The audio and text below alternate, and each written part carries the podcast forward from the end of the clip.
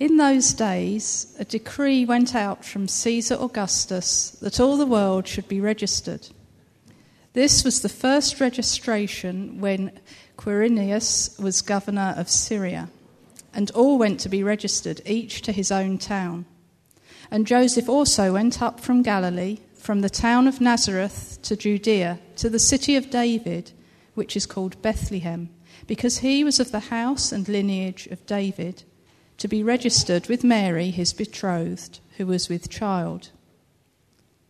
And while they were there, the time came for her to give birth, and she gave birth to her firstborn son, and wrapped him in swaddling clothes, and laid him in a manger, because there was no place for them in the inn.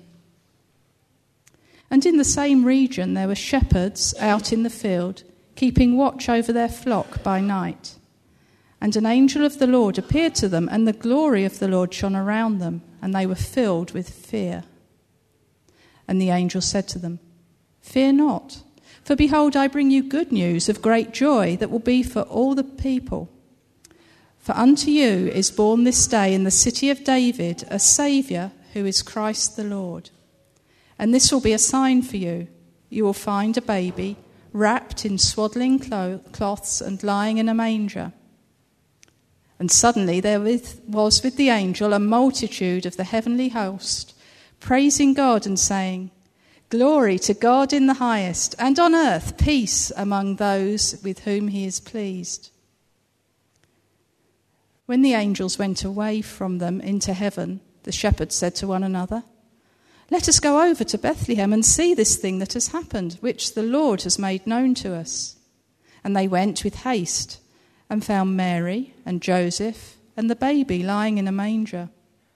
And when they saw it, they made known the saying that had been told them concerning this child. And all who heard it wondered at what the shepherds told them. But Mary treasured up all these things, pondering them in her heart. And the shepherds returned, glorifying and praising God for all they had heard and seen, as it had been told them.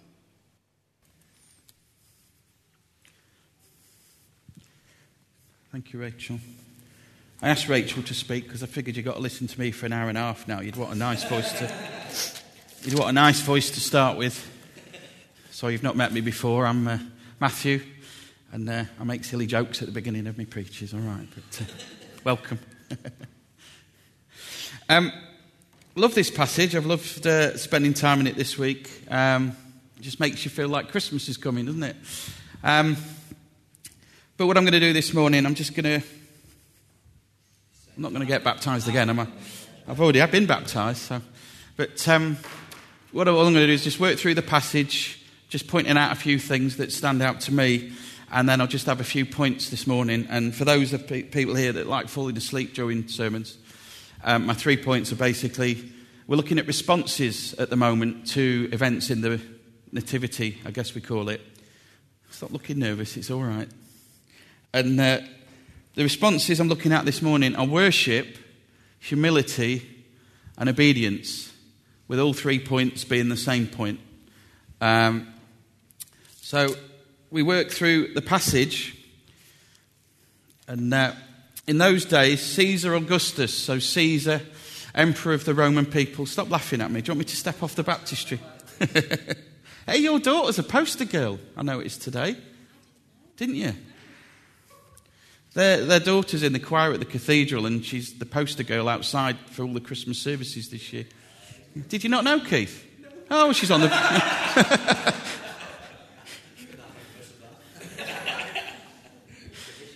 they, they, they talk really well, these two. Um, in those days, Caesar Augustus issued a decree that a census would be taken of the entire Roman world.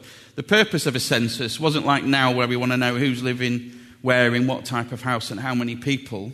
That was a purpose, but their purpose was for collecting taxes.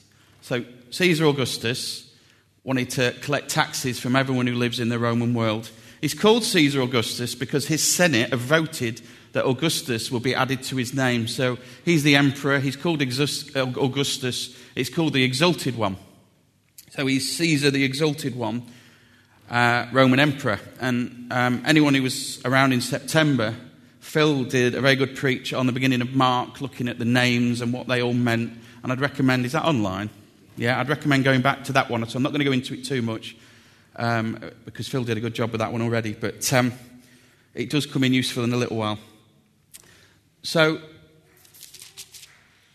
everyone went to his own town to register. So we've got a Roman occupation ordering a census, but the census in Israel is taken in a Jewish way. So people go back to the town of their ancestors rather than the town they live in. The Romans did it in, there is a point to this in a minute, don't worry. The Romans were like us. You just did a census in the house you lived in, but the people of Israel, whenever they did a census or a count or anything, they went back the emphasis was on where your ancestors were, which here, for David, uh, David, for Joseph and Mary, even though they're not married yet, both their ancestors came through Bethlehem, the town where David was born. Um, so everyone went to his own town to register. Joseph also went up from the town of Nazareth in Galilee to Judea to Bethlehem, the town of David, because he belonged to the house and line of David. He went there to register with Mary. Now, Mary had to go to Bethlehem as well, anyway, not just because she was with Joseph, they're not married yet, but because she's over the age of 12, she also has to pay taxes and she also has to go and register. So, Joseph, being the good, we call it betrothed, fiance, being the good fiance, takes her with her um, looking after it. And because they're expect, well, she's expecting a baby. He's not.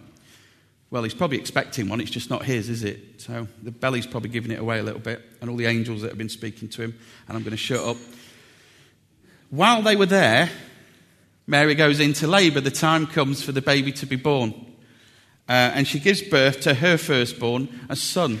And she wraps him in cloths and places him in a manger because there was no room for them in the inn. Now, this is either in a stable or a cave, or depending what you read, but basically they're in an animal enclosure surrounded by poo and straw, and it's not going to be that warm, so the baby's swaddled and in a cow's feeding trough. And, you know, we're coming to the fact that Jesus is the king of the universe, and he chooses, chooses to be born in the most humble and disgusting place, possibly, that he could have picked in the universe at that time. And there were shepherds living out in the fields nearby, keeping watch over their flocks at night. Now, these shepherds are about as far from the religious elite that you would expect God to come and speak to as we're going to find. These people were considered thieves, they were considered scum, they weren't allowed in the temple, but they were good enough to, or bad enough, they're shepherds, probably, of, in the fields around Bethlehem, the sheep that we used for sacrifices in the temple. So, one shepherd of sacrificial sheep comes to visit in the passage, another shepherd, Mary. But, um, so angels come, and who do they come to to announce? We're talking about big Christmas lights that anyone can go and see, and that really struck this morning. And uh, we've got these big Christmas lights that we, we would set up in a town for as many people to come and see as we possibly can, wouldn't we? Because we want everyone to see it. We want everyone to glorify it. We want everyone to praise it and see what a good job we've done, especially if we're spending all that money on electric. But God doesn't work that way. He sends some angels and a heavenly host. So, an orchestra like you're never going to imagine, a light show that is absolutely phenomenal. It lights up the whole sky. And who does he do it for? Does he do it over the temple to the Pharisees and the religious elite and all the people who are devotedly making their sacrifices every day? Or does he appear to a few shepherds who are considered the scum of the earth and the outcasts of Israel on a hill in the middle of the night on a cold evening? I assume it's cold. An angel of the Lord appeared to them, and the glory of the Lord shone around them, and they were terrified. And Keith spoke on fear last week. Terrified doesn't quite describe it to me. I've got expressions I'd probably use that you're not supposed to use in church, but I would be absolutely shivering with fear, I think. That wasn't intentional, actually. That's not me. We've got guests.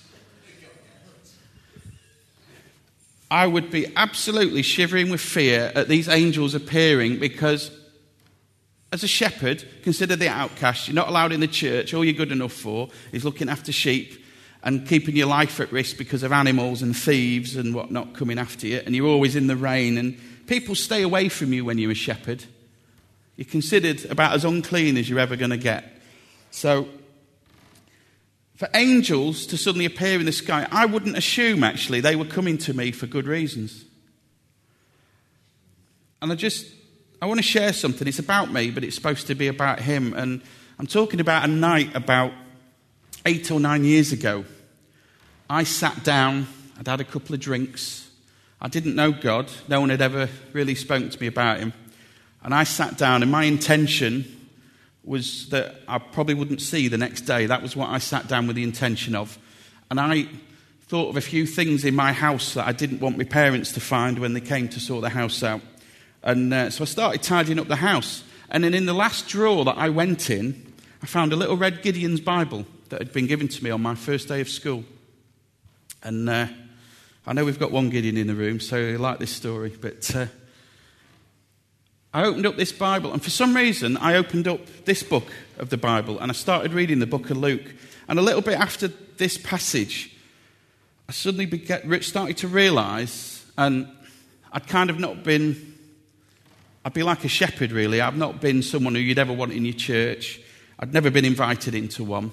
I had treated people in my life very badly, and that's about as far as I'll go. Um, but uh, so I sat down and I became, I suddenly started to see how much of my life was an absolute affront to God.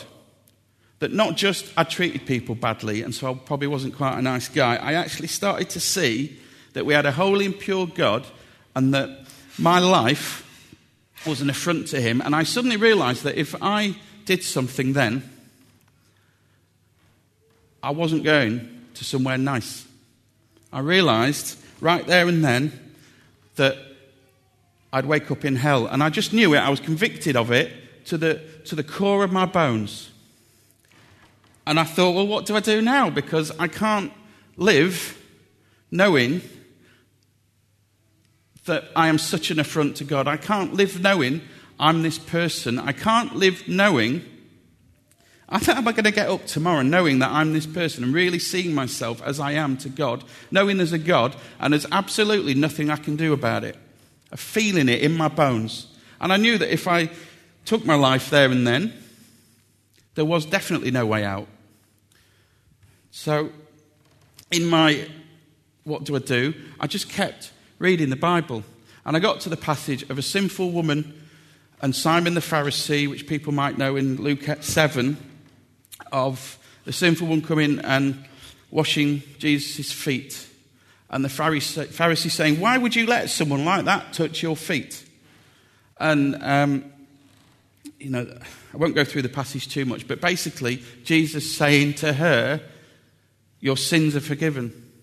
And even though I didn't know about the cross, and no one had ever really explained through the gospel for me, I mean, the next day I went out and found someone who could, but there and then I felt God's presence in the room so strongly saying to me that I forgive you, and if you give your life to me now, I will give you new life, and I will forgive everything and take it away, and I will give you this new life, and I will send you out to love people. And trust me, from the man I'd been to the man that God says He's going to make me, because I'm a long way off still, don't worry. That was, I mean, I'm going to come to it a little bit later, but that to me was like a rebirth. I was uh, ended up on the floor praying and shivering like a little newborn baby or something. You know, it was a new thing. God had delivered me through that night in the spirit, but through the Bible as well. And I can't even remember why I went on to that story. I wasn't going to talk about it, but God comes in the middle of the night to a group of shepherds, to people who don't deserve it, to people who, by any standards, are not deserving. And they say, Do not be afraid. Oh, that was it. Because of the fear of God that I had in my heart that night. And the angels say, Do not be afraid. I bring you good news. So don't be scared of us. They reassure us. Of great joy that will be for all people. Today, in the town of David, a Saviour has been born to you.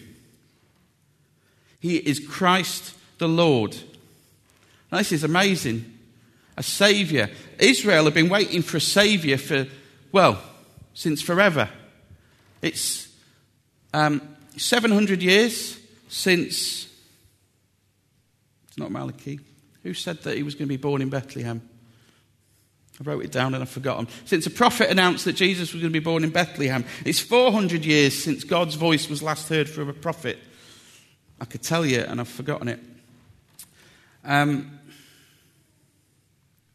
and tonight, the shepherds are the first to hear that he's been born. And he is Christ. He is the anointed one. He is the chosen one. He is the one that God has chosen to save people. Now, the shepherds wouldn't have fully understood what that meant, much like I didn't the night that I got saved. I didn't fully understand everything that had just changed in me. It sometimes comes afterwards. But gee some people in Israel were expecting a political leader, some people were expecting someone who was going to take over the temple, some people were just expecting another prophet who would come and say nice things. But Jesus a, was the Saviour who would defeat death and defeat sin and bring new life to every, anyone who wants it across the whole world. And it also says he is Christ the Lord. And like when Mark is using names in um, the book of Mark, the Christ the Lord bit is important because this is the we're only in chapter 2 and this is the 20th time now the word the Lord has been used and in every time before that the Lord is u- used to point to the fact that the Lord is God. So these angels are announcing to these lowly shepherds that God has just been born as a baby in a manger. Absolutely phenomenal. And a great company of the heavenly host, so a massive orchestra and live show starts in the background, appearing with the angel, praising God and saying, Glory to God in the highest, and on earth, peace to men on whom his favour rests. A bit different to Caesar Augustus, who, with the Pax Romana that I remember Phil speaking, it was you that was speaking about it, wasn't it? Yeah. Um, the Pax Romana, the Roman peace, the fact that because the Romans had conquered everywhere and were administrating and taking taxes, that the world knew peace because the Romans had conquered the world. But here, the angels are declaring something much more. They're declaring peace to all men who can come to know God and be saved through Jesus Christ, who'd just been born. And when the angels had left them and gone into heaven, the shepherds said to one another, Let's go to Bethlehem and see. Instantly, not a, whew, not the shepherds said, Shall we go? There's, God's been born in a, in a, in a He's lying in a manger swaddled in cloths. Should we go? oh, no, nah, it's not really worth it, is it? No, they just went. God spoke through angels, but God spoke and they went. Instant obedience. So they hurried off and found Mary and Joseph and the baby who was lying in the manger. And when they'd seen him, they spread the word concerning what had been told them about this child. Now, there's a preach just there about going out and telling everyone about Jesus because we've met him, and therefore our instant reaction should be to go out and tell everyone. But um, all who heard it were amazed at what the shepherd said to them. I mean, apart from the fact, you know, you read testimonies from gangsters and um, people who've been former drug addicts and people who've committed all sorts of sins and led a life, you would never, looking at their life, choose them to then go and preach the gospel or for God to then go and do work. So imagine how amazed these people were when shepherds are suddenly going around the towns, not in the hills, they've left their sheep behind. They're going around telling everyone about this amazing thing that they've just seen Jesus do. Because that's what God does, I guess, isn't it? He takes the people and I'm not intending offense to people in the room, but if we've been chosen by God, there's quite a chance that at some point in your life you've had to recognize the point that you're far from God's ideal. Every single one of us, that's part of the deal.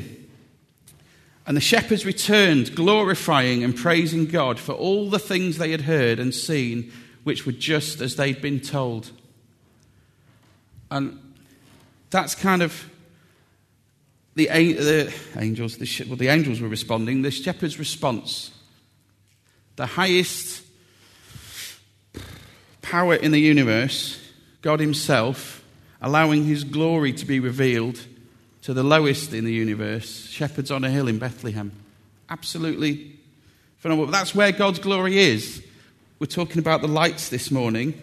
You don't send a light into a light, it's just light still. But you send a light into darkness, it makes light. It makes more light. It lights up a room. We don't always like what's in the darkness. We don't know what we're going to bump into, but that's the point of it being a light. God helps us to see. And uh,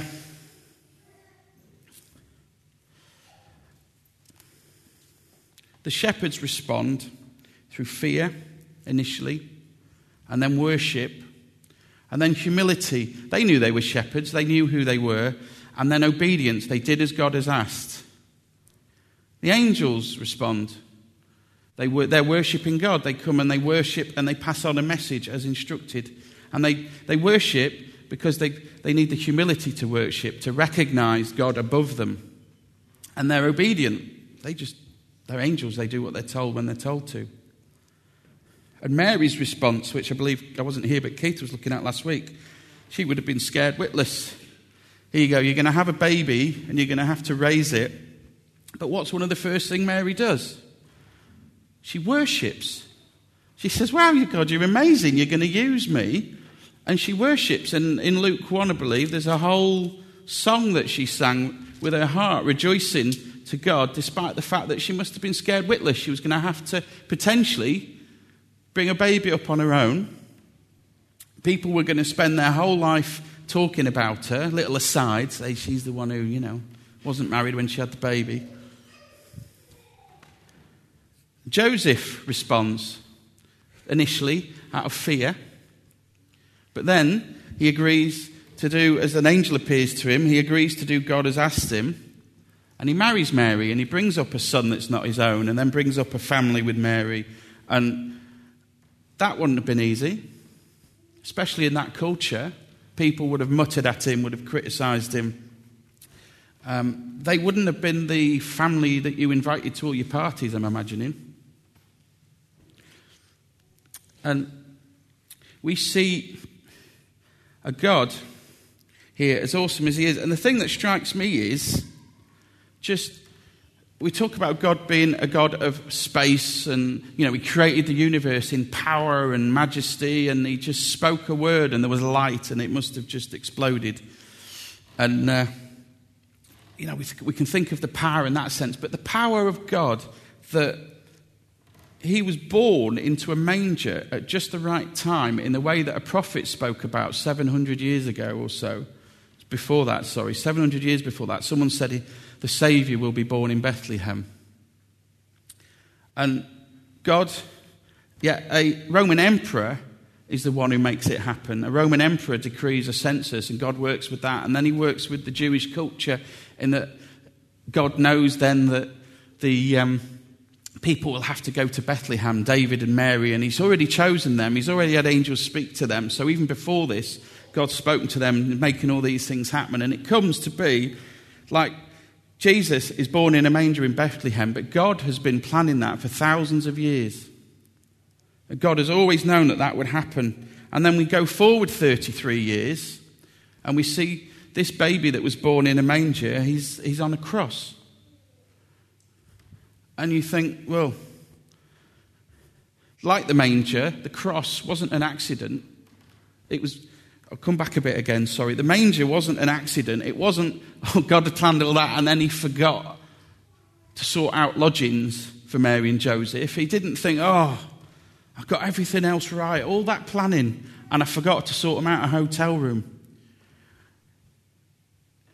Jesus deliberately, when he stepped down to earth when he was born, he showed his intentions. The angels showed it being born, uh, showing themselves to shepherds, but Jesus joined the lowest of the low to show that he had become like us.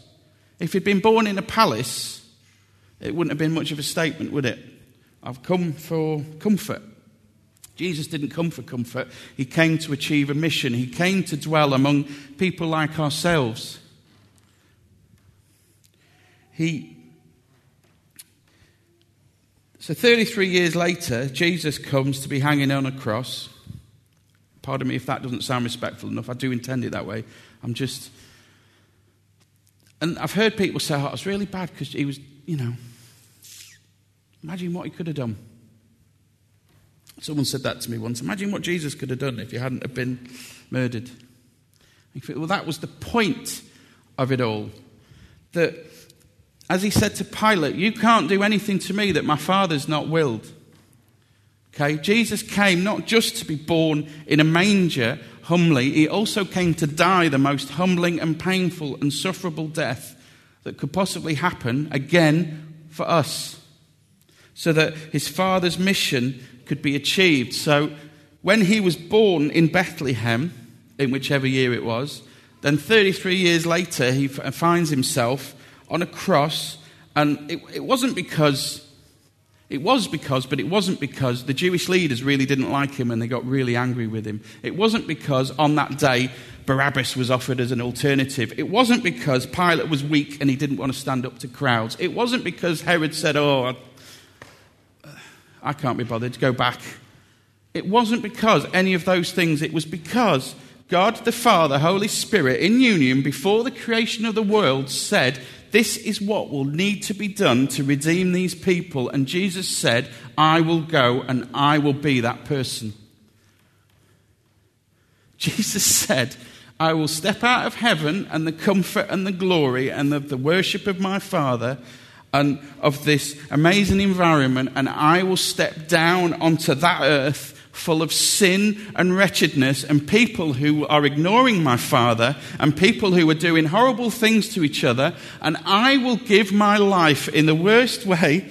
Little girl's waving at the back. I will give my life in the worst way so that they can all know that their sins are paid for, and that through me they can come and they can know God and that they can be saved. So we read a passage like this and it says, A Savior is born, and we say, Amen. A Savior's been born, He's going to free us and everything. But what did He know throughout His whole life He was going to have to go through? The cross wasn't a surprise to Jesus. He told his disciples time and time again, he knew exactly what he was going to have to go through, how he would be humbled. And yet, that humbling doesn't show Jesus as nothing. That humbling shows Jesus as absolutely everything. It shows him as the one in, time, in charge of time, eternity, all events. And so, because he knew that his Father was in charge, he was able to allow those people around him to do what they did. To say to Pilate, You've got no power over what over me except what my father gives you. He can say, just pay your taxes. It doesn't matter. You just do what the people that have been put in leadership, you just do what they say, and God works in that, and you end up exactly where God intended. And I'm, I'm hoping that, that looking at the timing of things and everything, it, it kind of leads to seeing how awesome God is. Just how amazing and huge the fact that despite we've got all these different things going on everywhere, God is in charge ultimately of what happened to him, what happened to Jesus. That the cross wasn't an accident, it was planned. And while all these people are conniving away and doing everything, and it's true today just as much as it was then. We're not very good as Christians at submitting to God's will or to the things around us. And to me, that comes from the fact that um, we struggle with our view of God and ourselves quite a lot with humility and obedience. And uh, to worship God requires a higher view of Him and a lower view of ourselves. As John the Baptist said, He must become more and I must become less. And I don't say this as someone preaching as if I've achieved it. This is a daily thing. You know, Mark was talking earlier about search my heart, God. You know, that's a daily thing because it's just something that is ongoing and ongoing and ongoing. Until we stand in glory, we're just not going to be there. But to worship God requires a higher view of Him and a lower view of ourselves, as does humility. And with humility, I don't mean going around going, oh, I'm rubbish, I am. I'm rubbish at this. I'm not a nice person. I'm just. Because that's still about yourself. Humility is about having the right view of God and your right view of yourself in relation to God. And uh,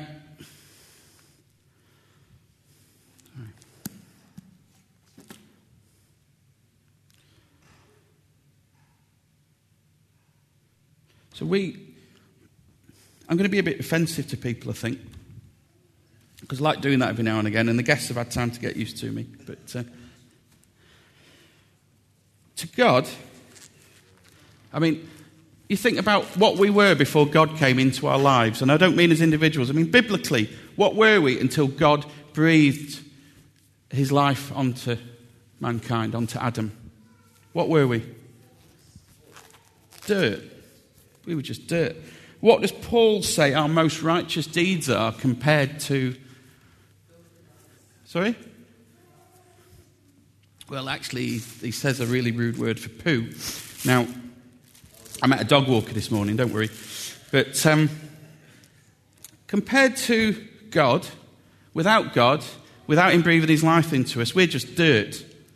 And without Jesus' righteousness, God is so holy and pure, anything we do to try and be more like God, or, or right before God, or anything we do because we refuse God, that's just more dirt.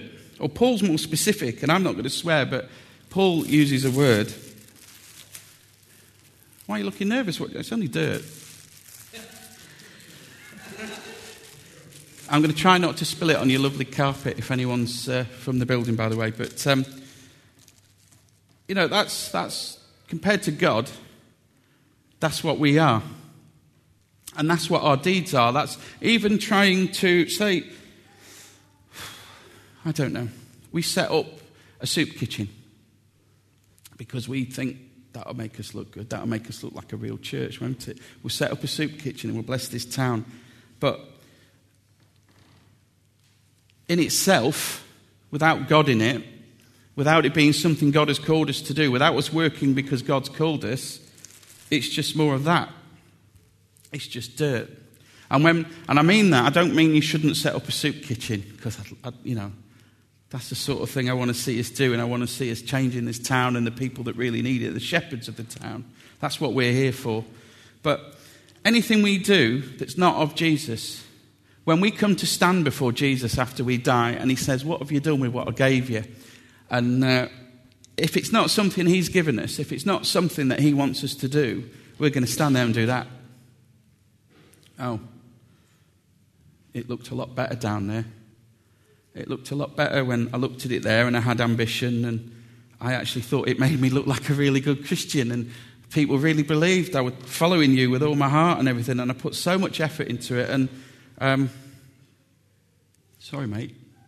That's pants. So we, we, do, we realise don't we that we're not like that and so we, we then we think right so I'm not going to try I'm not going to do anything I'm not going to try anything so I'm going to show Jesus my That's the stain of sin, isn't it? Because doing things that aren't for God is sin, and you still then, you just cover yourself in it, and then you try and wash it off on other people. You try and criticize them or anything like that, and you just end up spreading this smearing, yet we've got to stand pure and holy before a God. So, what do we do? Look, Lieutenant Dan, I got new hands. We, we go to Jesus and we continually repent and we continually ask Him to come and clean us with His righteousness. And we do things, we're doing things. I mean, God has, I keep hearing people saying and talking about the exciting ideas God has for Freedom Church in Chester and the heart that He is building up in some people here. But it has to be His heart. And it has to be us working together in unity with his heart, not following a great idea that Keith and Rachel have, although if that is how God chooses to work, and I'm coming to leadership and following leaders in a minute, so I'm not being uh, rebellious, don't worry. I want you to do what I say, not what Keith says. Don't like Keith's idea. Did I just say that out loud? Oops. So, we gain that humility. Now, I'm not saying you've got to think of yourself as dirt all the time, because the amazing thing is that through that death on the cross, God loves us as children. Through that death on the cross that Jesus had to horribly suffer, it wasn't just a case of, you're a sinner, you're a sinner, you're a sinner, you're a sinner, which we are. We're all sinners without Christ. So, and we need to admit, admit and confess that to come into a relationship with Jesus, because without it, we're just proud people. But, um, and we're still separated by God by our pride then if we're not able to confess it. But, um, I've forgotten where I was going. You should always preach with a lot of notes, shouldn't you? what was I talking about? Are you not listening? Huh? Yeah. Speaking to me leaders like that as well. Um, so we, oh, that was it, yes. We gain Christ's righteousness. We become children of the Heavenly Father. He loves us with an undying love and a passion that means He will never let us go. And that is a value that we have, but it comes from Him. It doesn't come from anything in us. He didn't look at you before you came to Christ and think, oh, that's a diamond in the rough. The rest of them, it's only you, Keith. You're the diamond in the room. The rest of them were rubbish. They're proper sinners, but you, no, you were a diamond. And God chose you because you're special. No. Don't know why I'm picking on you, Pete. God chose you because you're a shepherd. And shepherds, when they meet God and they accept their shepherds, will go and do what they can to tell everyone what God has done and who God is, is who God is, and work together to do what God asked them to do, not for themselves anymore. If you think about it, Jesus coming did those shepherds out of a job. Because they're there looking after the sacrificial sheep. But Jesus comes, he's the one sacrificial sheep who gives his life for all of us. And those sheep are not needed anymore. The shepherds are redundant. They've been given a new job as evangelists anyway, so it's fine. But we worship a God as redeemed dirt. Does that sound better and less offensive? And I'm sorry, I can see people nodding off, so it won't be too much longer. But we're redeemed dirt, worshipping an awesome God who is so far away and so glorious that we wouldn't be able to see him except for the fact he came down to us and he gives us his spirit to lift us further towards him. And we gain humility from that, of knowing we're loved, of knowing that we are special to him despite everything, but because he is love. Could you imagine a God who, and I don't want to, but a lot of people do, a God who's just like, huh, you're dirt. I'm just going to kick you around a bit. I'm just going to keep reminding you that you're nothing special. I'm just going to keep reminding you you're dirt. And I'm just going to do it from a distance. And every time you make a mistake, I'm going to send another bloke down there to tell you something horrible about yourselves, tell you how far away and distant you are from me. No, he came down and he died for us. That was humility. He stepped down out of what he deserved and what he was entitled to and came and spent time in a manger and died on a cross and, you know, chose men to hang around with who would have seriously got on your nerves with the way they just bickered and argued all the time. So, because of that humility, we recognize, therefore, through the gospel, that our life is no longer our own. We recognize that I'm going to put myself and my sin and my wants and my desires, I've put all those to death. I am going to live for God. And we think, well, how do you do that then? And part of that because of the fact that we recognize that it's not about us anymore, and because it is about Him, is that we respect the authority around us. And firstly, by obeying God. So it's a bit easier for us than it was the shepherds, perhaps, because we've got a Bible, it reveals God's love to us, but it also helps us work through how we walk as Christians. So we don't pick and choose the bits that we don't think we should or shouldn't do if that makes any sense in English. So, Jesus wasn't giving good advice, Jesus was God explaining things to us.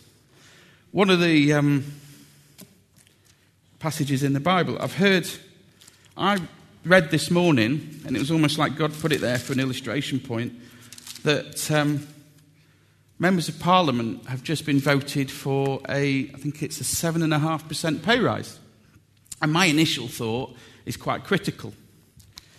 But, and I start thinking, oh, they're only in it for themselves or whatever. And then they, they start making rules that I don't agree with. They say they're going to do this and I don't agree with that. And they, don't, they say this and I don't agree with that. And they put more taxes in. Well, Joseph and Mary were obedient. They showed their obedience. And God achieved his purposes through people following the government, by people following what the leaders and an emperor said. I mean, we think because we've got democracy that we're better. We think democracy is us in power. That's how it's sold to us, isn't it? That we're having a say on who's the leaders, but God put David Cameron in charge just as much as he put G- uh, Julius Caesar in charge. Remind the people to be subject to rulers and authorities, to be obedient, to be ready to do whatever is good, to slander no one, to be peaceable and considerate, and to show true humility to all men. We're to respect the people put in authority over us in government, whether we like it or not. That includes at work. I bet a lot of people, anyone who's ever worked here, has had a boss. I know you're all your own bosses, aren't you, you guys at the front? But I'm sure a lot of people here have had bosses and they thought, oh, they really don't know what they're doing. I wouldn't do it that way. And therefore, you don't, you find yourselves not doing it their way because you think their way's rubbish. And then when it doesn't work, you think, I told you. I see it all the time. I work in quite a big organisation. I see it all the time. The reason it didn't work wasn't because the leader was wrong.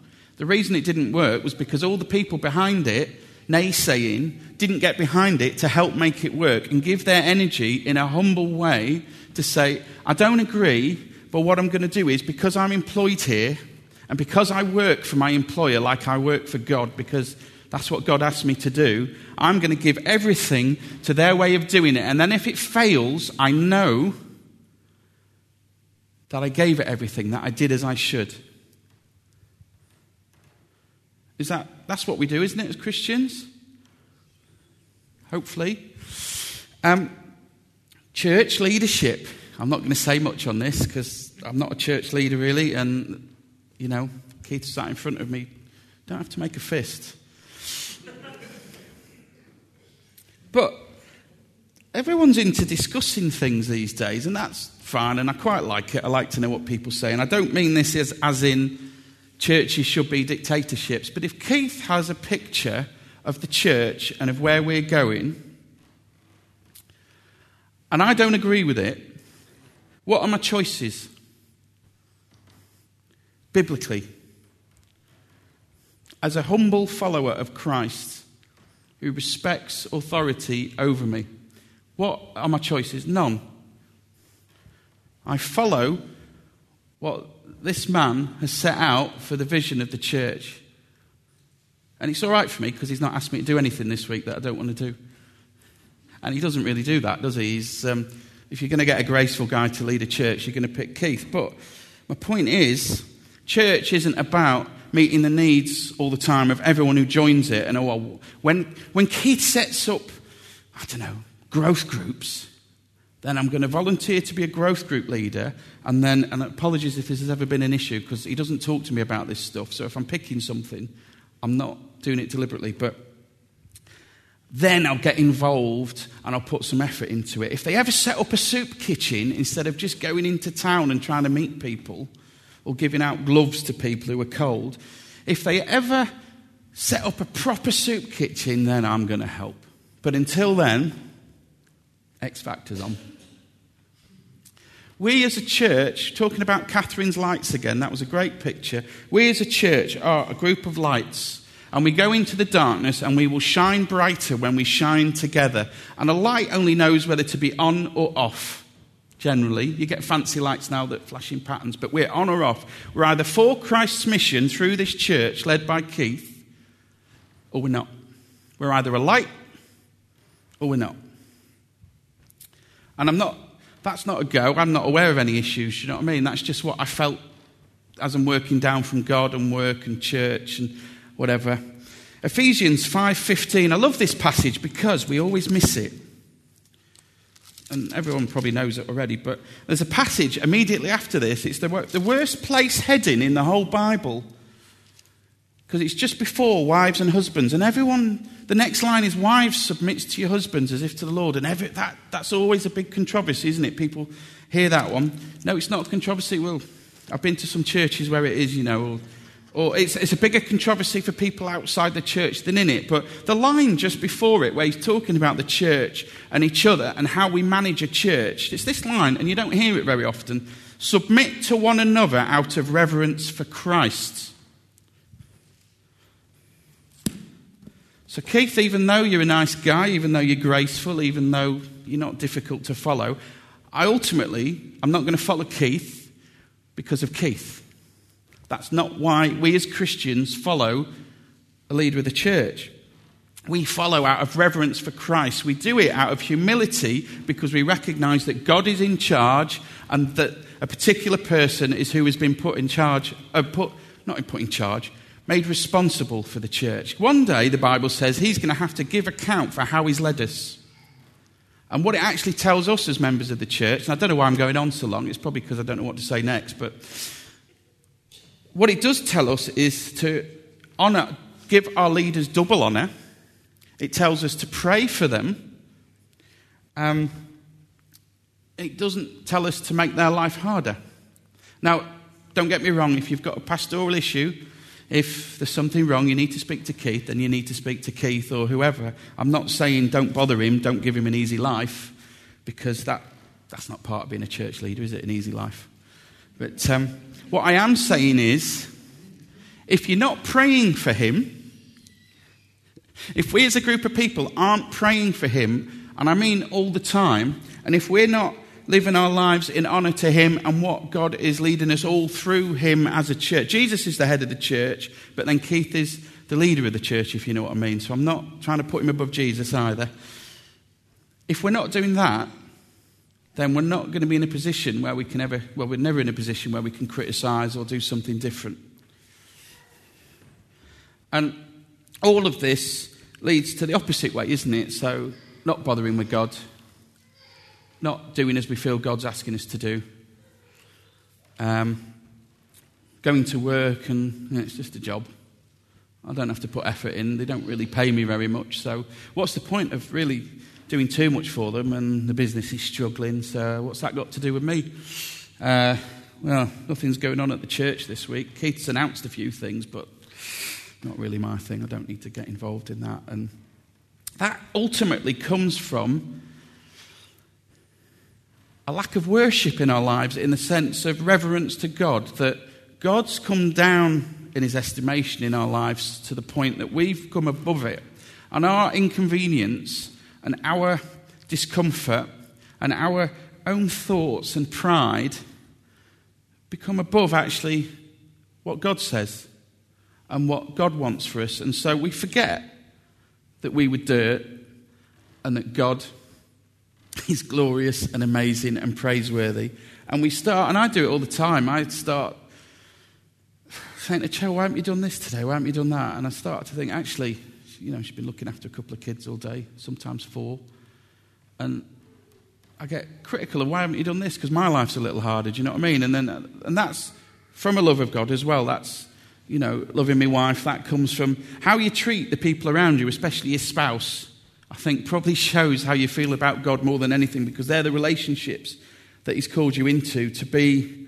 When I first got married, um, I said to my pastor, and it's enough years later for me to get away with saying this, I said, Do you know, I can be a nice guy around anyone, but when my wife winds me up, she says, It's only her that brings that out of me. And he just turned around and he said, Matthew, that's who you really are. It's not who you are when, when you stood at the front and you're smiling, or when you're reading the notices in church, or when you're at work and everything's going fine. Who you are is that person when you start getting ratty with your spouse because they're getting on your nerves, the person you're with the most, because that reveals your heart. We become proud and self important, so we cease to submit, we cease to obey, we cease to worship. I don't, I've got no idea what the time is. We harden ourselves. Is it? What time do you want me to finish? Okay.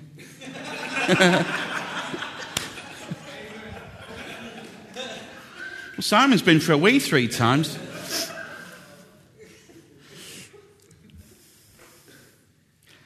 J.C. Ryle posted on Twitter this morning.